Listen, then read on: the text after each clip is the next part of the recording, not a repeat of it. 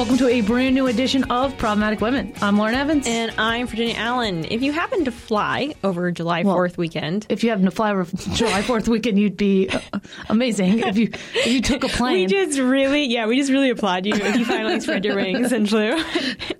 but no, Lauren, if you flew in the traditional sense on an airplane, uh, you're one of about six million other American travelers who made their way through airports, and that is back on track with pre-pandemic travel numbers. But the problem is that airline staffing is not back on track with those pre pandemic numbers. So that's why there's so many flights delayed and canceled. Uh, and there are staff shortages across the board, whether it be uh, flight attendants or pilots. And unfortunately, so many of us have fallen victim to those staff shortages, being delayed, canceled flights, mm. all of those things. Oh, yeah, it's just the worst. Yeah. It's like sitting in an airplane or airport, like crossing your fingers, like, am I actually going to take off? Yeah. I don't know. I don't, I don't know. know. Knock on wood. I feel like I travel a lot, and I like don't have issues that much. Really? Yeah. I'm, I guess I'm a. What do you flyer. do? Uh, I take Southwest. oh, okay, that's fair.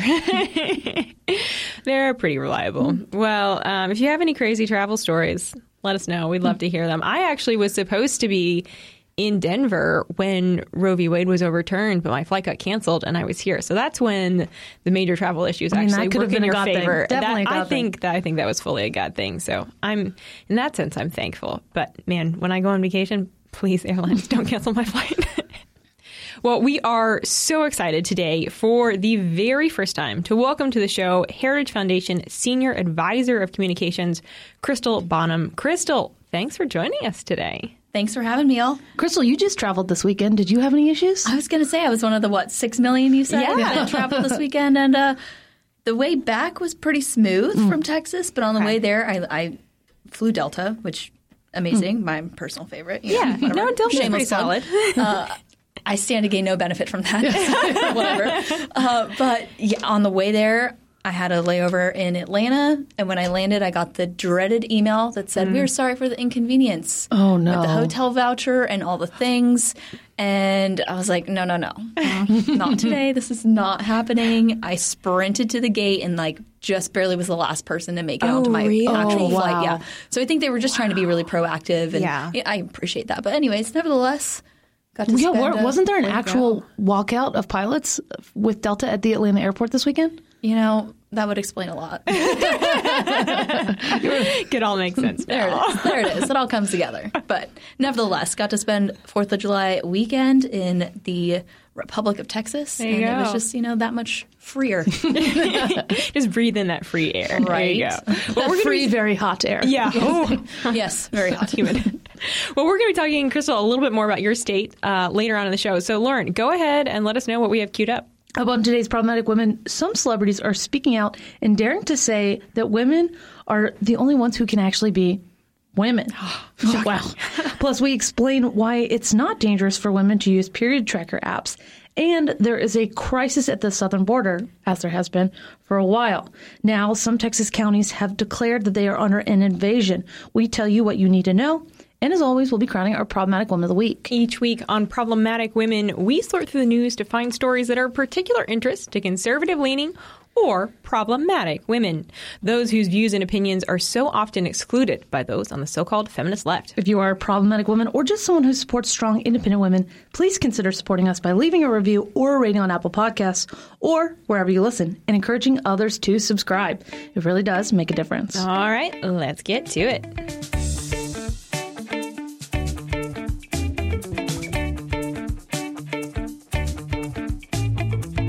Know, the older generation can have such old fashioned ideas sometimes, like that only women can be women. So antiquated, wow, so- really. but that is what 76 year old Hocus Pocus star Bette Midler says she believes. In a tweet on July 4th, she wrote, quote, Women of the world, we are being stripped of our rights over our bodies, our lives, and even our name. They don't call us women anymore. They call us birthing people or menstruators, and even people with vaginas. Don't let them erase you. Every human on earth owes you. But Bette Midler is not the only famous woman who's taking a stand to say that only women are women.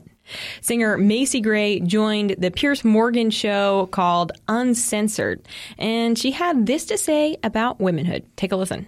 And I, I will say this, and everybody's going to hate me, but as a woman, just because you go change your parts doesn't make you a woman. Right. Sorry.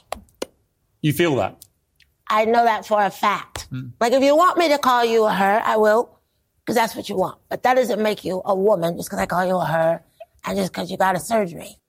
So, do you all think that we have turned a page in this debate over what a woman is and is not? I mean, if if people who are totally not conservative, who are very much so on the political left, are increasingly willing to say that men are not women, that only women are women, do you think that this whole transgender movement is now losing steam?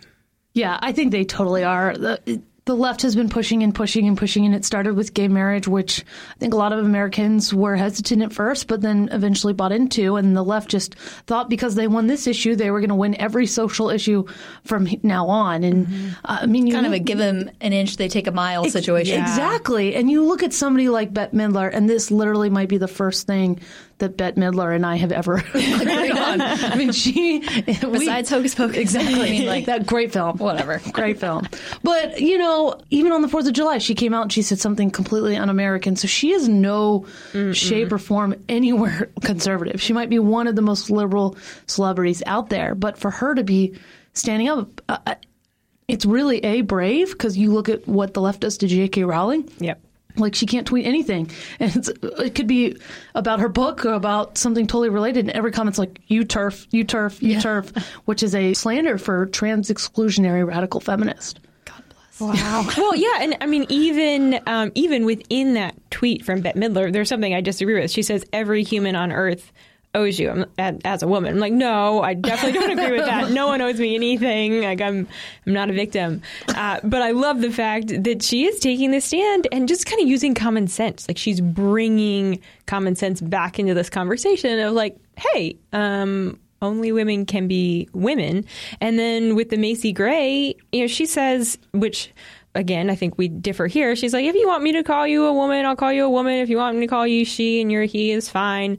Uh, but just because you have a surgery to change your parts doesn't make you a woman. I'm like, yes, finally. People are just pointing out this is a it. fundamentally biological issue. yes, yes. So there are actually differences. Um, well, and I, I do wonder if this debate is coming up more and people are maybe more willing to speak out right now. You know, our colleague at the Daily Signal, Doug Blair, he wrote a piece after Roe was overturned titled Post Roe Left Suddenly Remembers What a Woman Is. And I think the left is realizing like you can't have it both ways. You can't be so upset and say that, you know, removing uh, abortion access makes women second class citizens and then turn around and say, oh, but men can also be women. So maybe I feel like there's this added positive effect of Roe being overturned where the left now has to uh, kind of Look the hypocrisy in the face. Look the hypocrisy in the Yeah. face and stop speaking nonsense. Yeah. And Doug also did a great man on the street video during the Independent Women's Forum rally Mm-hmm. for to save women's sports, which was around the same time that all of that was from. There's a lot at The once. day before, you a lot at once. There's a lot Title. IX being Wow. overturned. Yeah, which is a whole other subject. But yeah, so Title IX, you know, we're just celebrating 50 years of that, but then also them redefining what gender and sex even is. You know, we're dealing with this transgender uh, issue. Uh, frankly, I don't know about y'all, but I think the language that they use is so aggressive, like calling people birthing persons, and menstruators. I'm like, it's so aggressive. I'm Also, like, it's gross. Like, also, it's just it's too much. It's like, you shouldn't be ashamed of your you're period. woman. but like the end, like full stop. uh, I'm really pleased to see that people that we are not used to seeing come out bold uh, are speaking up. Yeah, I agree. But sadly, not every celebrity over July 4th weekend was tweeting strong statements of truth. Uh, we saw that singer Katy Perry tweeted out, Baby, you're a firework is a 10. But women in the U.S. have fewer rights than an actual sparkler. So, Lauren and Crystal, I mean, what do you, what do you think about this? How do you feel that you have fewer rights than a sparkler? Well, can you first? You guys are both younger than me, so can we break this down? "Baby, You're a Firework," which is her song. You know, "Baby, You're a Firework." Sing it. That was not a recording. That was my voice. so no copyright infringement. but so it is a ten. Does that mean like it, it's a it's a like it's mean, a hit? Like Great song. Yeah, I think she's putting out her 10? own words. Oh, okay. She's like- trying to like build off of that trend. Like, yeah, it's a ten. But yeah. Yeah, it just seems like a little try hard. As It's a like- reach. Yeah, like it's it's a bop, kids. It's bussin', you know. You're so hip with the I'm times, just so like. Uh, but yeah, so like it seems like she's trying really hard to say something, and then yeah, you're right, Virginia. Like women have less rights than an actual sparkler. Like you can buy a sparkler for twenty five cents. You know? I mean, it's also just wrong. Yeah. Like, I, I understand trying to be dramatic for the sake of drawing attention to an issue, but Exactly. it's it's wrong. It's it's ridiculous to make a statement like that. And, Yeah. and frankly, you know, it's completely inaccurate. You know, how beautiful that we have the First Amendment. She can state her opinion, mm-hmm. but meh. It's, yeah, it's a pretty laughable statement, and it, it does just feel like she's just trying to get attention and was trying to make a big hoopla, and she got lots of press and media because of it. So I guess she accomplished her mission. Uh, Well, and everybody still listened to the fireworks song on the Fourth of July. You know, like she tried to make this huge political statement. I think Americans were too busy, you know, having a beer, actually barbecuing, being Americans, you know, enjoying yeah. their freedom. Yeah, It's kind of like when Pink came out and said, like, if you don't support abortion, don't listen to my music, and everybody's like, cool, Bummer. yeah. Okay. Yeah. Well, and what's his face from Green Day that was like, "I'm no longer an American." It's like, No, I was like, didn't you All want right. to renounce your citizenship when I was like in middle school when George Bush was president? You know, how, like- how many citizenships do you have Yeah. to give up in Yeah. one country? Like, how often does back this happen? here again. Oh my gosh. Well, uh, stick around because up next we're going to be debunking another big myth about life after Roe v. Wade. But first, if you're enjoying this episode of Problematic Women and want to find other like-minded podcasts, look no further than She Thinks. She Thinks is a podcast production of the Independent Women's Forum. Every Friday at 9 a.m. Eastern, host Beverly Hallberg is joined by policymakers and thought leaders to cut through the spin and bring you facts on the issues that matter most. From the economy and education to foreign policy and everything in between, She Thinks has you covered. And if you can't wait for the next episode to drop, you can listen to past episodes at IWF.org or search for She Thinks in your favorite podcast app.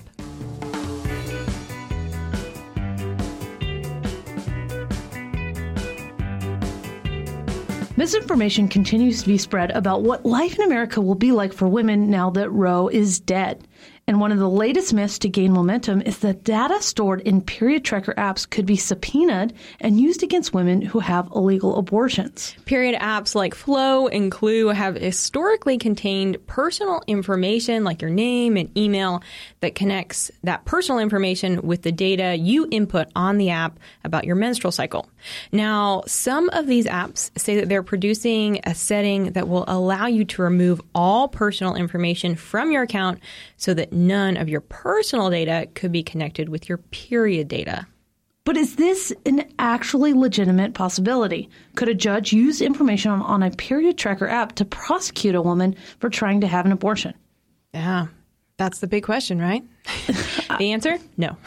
Well, I- think you have to look at this like with all your data, right? Like we should not be trusting big tech with anything that is sensitive, right? And that's not just your period data; that's a whole of your data, um, because we we see how big tech uses information against conservatives.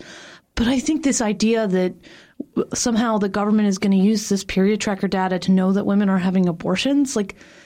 A, that's crazy because how many of us will use the apps for a couple months and then totally forget about it, and then be like, oh, oh, let me start using it again. So you have a three month gap. Doesn't mean you went out and got an abortion. It just meant You oops, I forgot to put it in.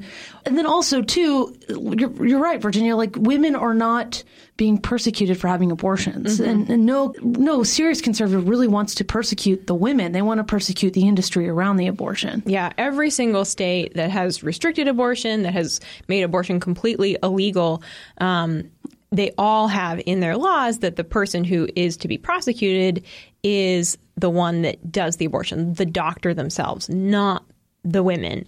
Um, and so the idea that a woman could be prosecuted um, for having an abortion right now, that is actually just not legally possible. Um, and so, really, I think what we're seeing is just a lot of fear mongering that, you know, this is kind of a, a clickbait topic. You're getting people riled up, you're getting um, the pro abortion base energized with this argument, but it doesn't hold water. Frankly, it's a classic case of the left twisting words, taking advantage of uh, you know, a legitimately emotional topic at, at a very emotional time. You think about legitimate opportunities or, or cases where when if you're using a period tracker, maybe your period is not consistent. Like there's a lot of women that have issues. With, it's it's absolutely ludicrous to think that this is legit. Uh, to your point, Virginia, about the the various bills um, and you know snapback legislation and things like that that uh, people have been you know rightfully alarmed about because there's a lot of confusion, there's a lot of chaos. But usually, when there's confusion and chaos, there's a lie. Like the root of all of that is a lie, and and it's it's really just this misinformation and, and twisted. Uh, use of, of language by the left. Yeah. Well, and I think it's sort of uh, free advertising for the period tracker apps as well because they're getting all this press and now they have an opportunity to say, okay, you know, we're going to change our settings so that we can protect you as women. And um, I mean, I can't really fault them for taking advantage of free press. Like, you know, that good on them, I guess. Uh, but it, it is furthering this narrative that there are um, legitimate concerns here and that there's a reason to be afraid and there isn't a reason to be afraid. You can you can keep using your Flow app, or app, or whatever your pick is.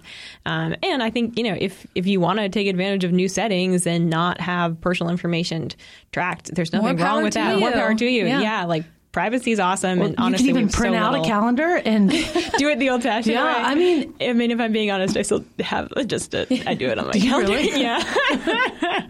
It is I so need to get with helpful, the though. times. It is so helpful because sometimes you're like, why am I really grumpy? And you look and you're like, mm, that's why. Or like you get little notifications. It's like you might have a headache today. It's like you're right. I do have a headache today. How did you know? Weird. Well, and I think it too. It goes to the hypocrisy of uh, er- pretty much all of my pro life friends were just when Roe was overturned, were so nervous to even post anything on their story because of the blowback and the friends they know they would lose. And here on the left, all these women are are posting fa- false information, like with the period tracker apps, like that women are going to be punished for having abortions for an ectopic pregnancy, which mm. it's not an abortion at that point because Right. the life isn't viable. Life of them- yep. Yeah. So it, it, it is one of those things where it's frustrating on one sense because it's so false and the fact that the left is trying to mislead women yet again, but also the fact that they are able to get away with it time and time and again. So that's why it is important to have these conversations with your friends and, and let them know what the truth is and, and kind of free them from that burden that the left is trying to put on them. Yeah, absolutely. And, and I think to have like compassion in those conversations. Um, Virginia always coming in. well, no, no. nice." Which Lauren, I know, like you're good at that too. Um, the, like, Don't tell people that, Virginia. Sorry, your secret's out. Lauren's actually a nice person. Uh, but it is such a highly emotional issue, Crystal, as you said. Like, people are so worked up right now. Um, and so, yeah, important to make sure that we're sharing truth and sharing information, but also doing it in a way that people can receive it. Virginia, you're so adorable. So for the, the transition, she wrote, so we're going to put a period on that. Parentheses, ha. I thought it was so you clever. are so clever. So to put a period on that conversation, Oh my god. we're going to take a little time to travel down to Crystal's home state of Texas, where some counties have declared that they are under invasion. That's right. Kinney County, Texas shares a border with Mexico, and local leaders in that county have declared that they're under invasion due to the number of illegal immigrants streaming across the border. Mark Morgan, the former acting commissioner of the U.S. Customs and Border Patrol Protection, says that in the current fiscal year alone, there have already been 1.5 million apprehensions at the border. And according to Customs and Border Protection, there were over 154,000 migrant encounters in January. Well, that number has jumped up to 239,000 in May, and that number is just continuing to grow.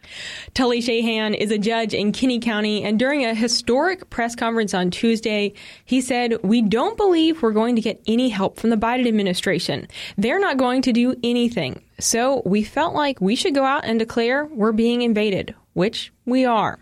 This is the first time in American history that a legal authority found as a matter of law that the United States is being invaded. That's according to Ken Cuccinelli, the former Attorney General of Virginia.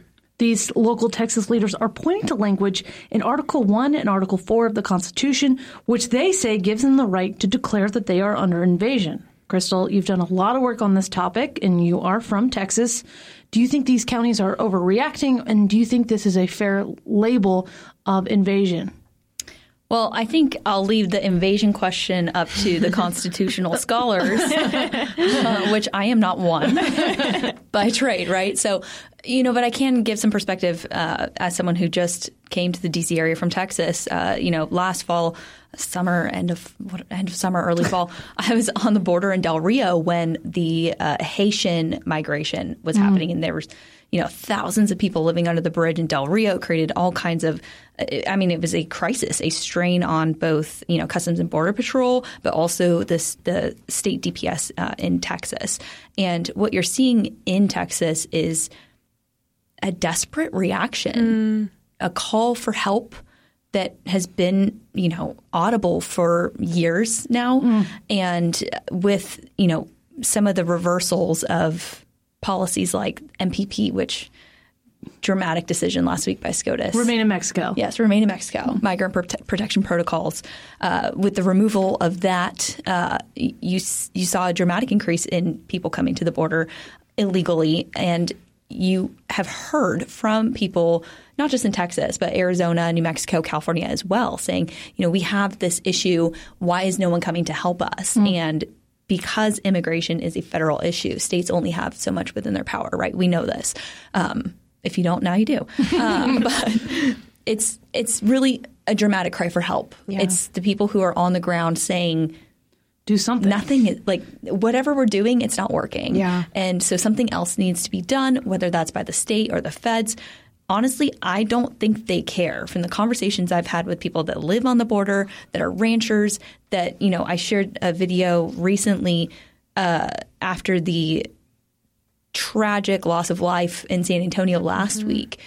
A friend of mine that has a ranch along the border recorded a video from last July of a semi truck on their ranch with people just flooding out the back of it. Mm. And these were young, you know, early 20s men. Hmm.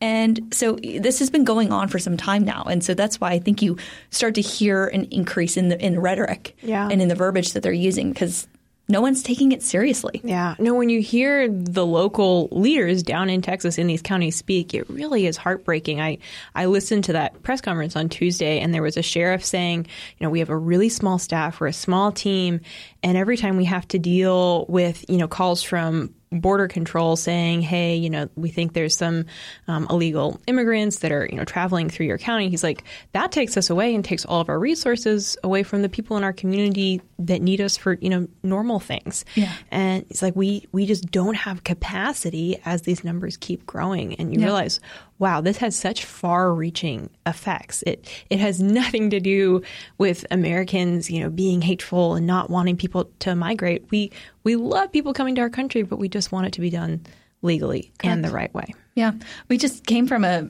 a polling briefing earlier today, and uh, Joe Biden's approval on immigration is negative 34. I didn't know that was possible. Like, I know. I'm like negative. negative. Okay, wow. That's a fun fact. Uh, and and just you know, for our audience here on problematic women, I think some some notable takeaways that I jotted down from that conversation was you know there was a question asked: uh, Should Biden stop the constant flow of illegal immigrants and close the southern border? This is a strong word. Close the southern border, not just you know Slow it down. slow it down or put more protections in place. Like s- straight up close it.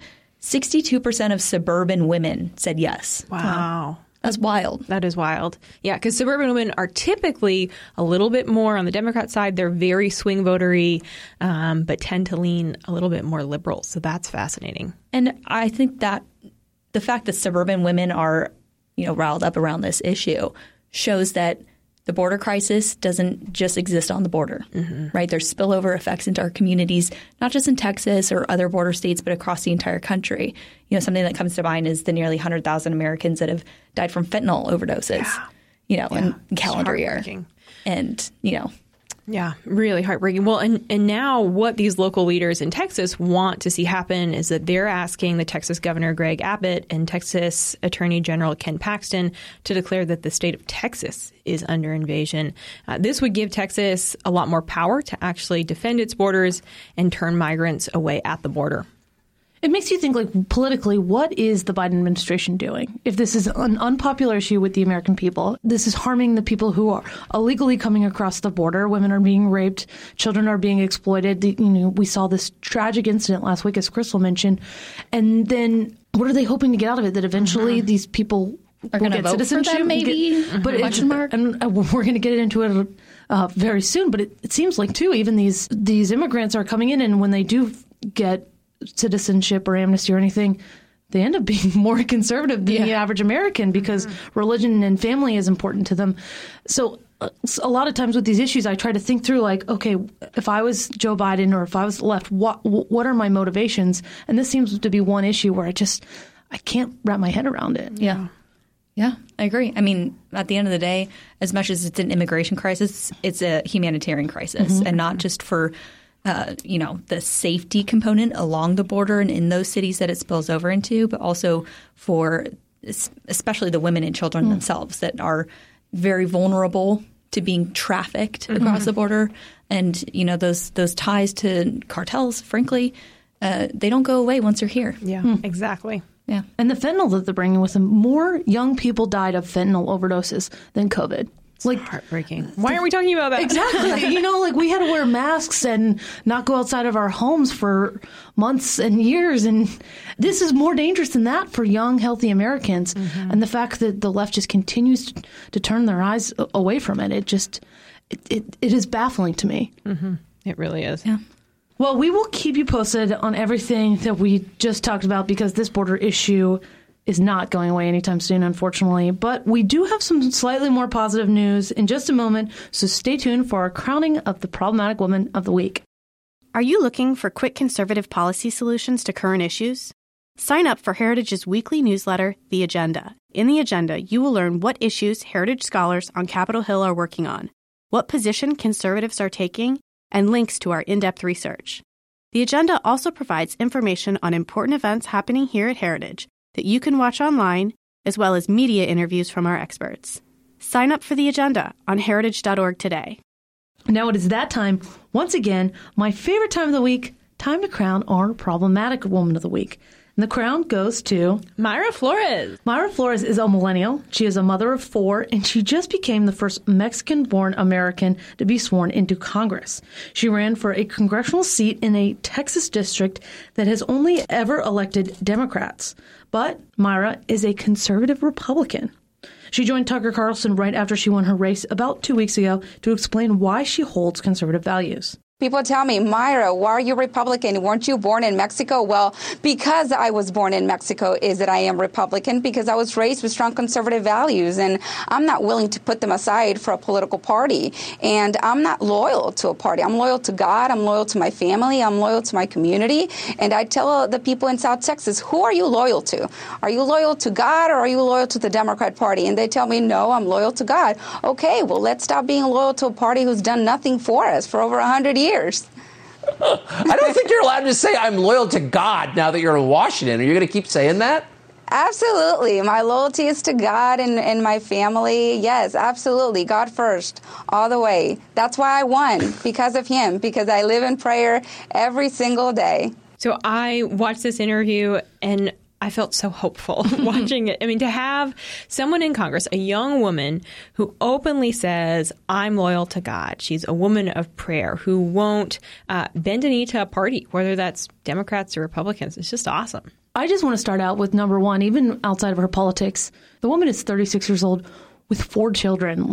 like, I am 31 years old with, with two cats, and like I think my life is stressful. And somehow she found a way to run for, Congress, Congress. and win. Yeah. like I, I don't care what your politics are. Like that makes you magic, Honestly. But her campaign slogan, I mean, was it was great. It was God, family, country. Do you think leading up to the midterms, her success in this overwhelmingly Democrat district kind of gives us a peek in what might be in store? I think so. Uh, you know, I'm an optimist, but y- you've seen over the last few election cycles this trend gaining a lot of momentum in South Texas. So this is, you know, they want you to believe this is an anomaly that you know she was uh, she outspent her Democratic opponent, and you know redistricting is really you know the problem here, and that's mm-hmm. why she won. But ultimately, at the end of the day, we've seen this trend gaining momentum in South Texas and other places across the U.S. But as a model, right? South Texas is primarily Hispanic American. They're proud to be Americans. They're proud to be mm. Texans. They're proud to you know hold family values. Mm. And what we've seen in Mayra Flores is someone who's not afraid to have a fight. She's not afraid to stand up for what she believes in. And because of that, she won more than 50% of the vote. Yeah. No, I think it's incredible to see um, a millennial woman because there's some millennial women in Congress that don't make millennial women look too good.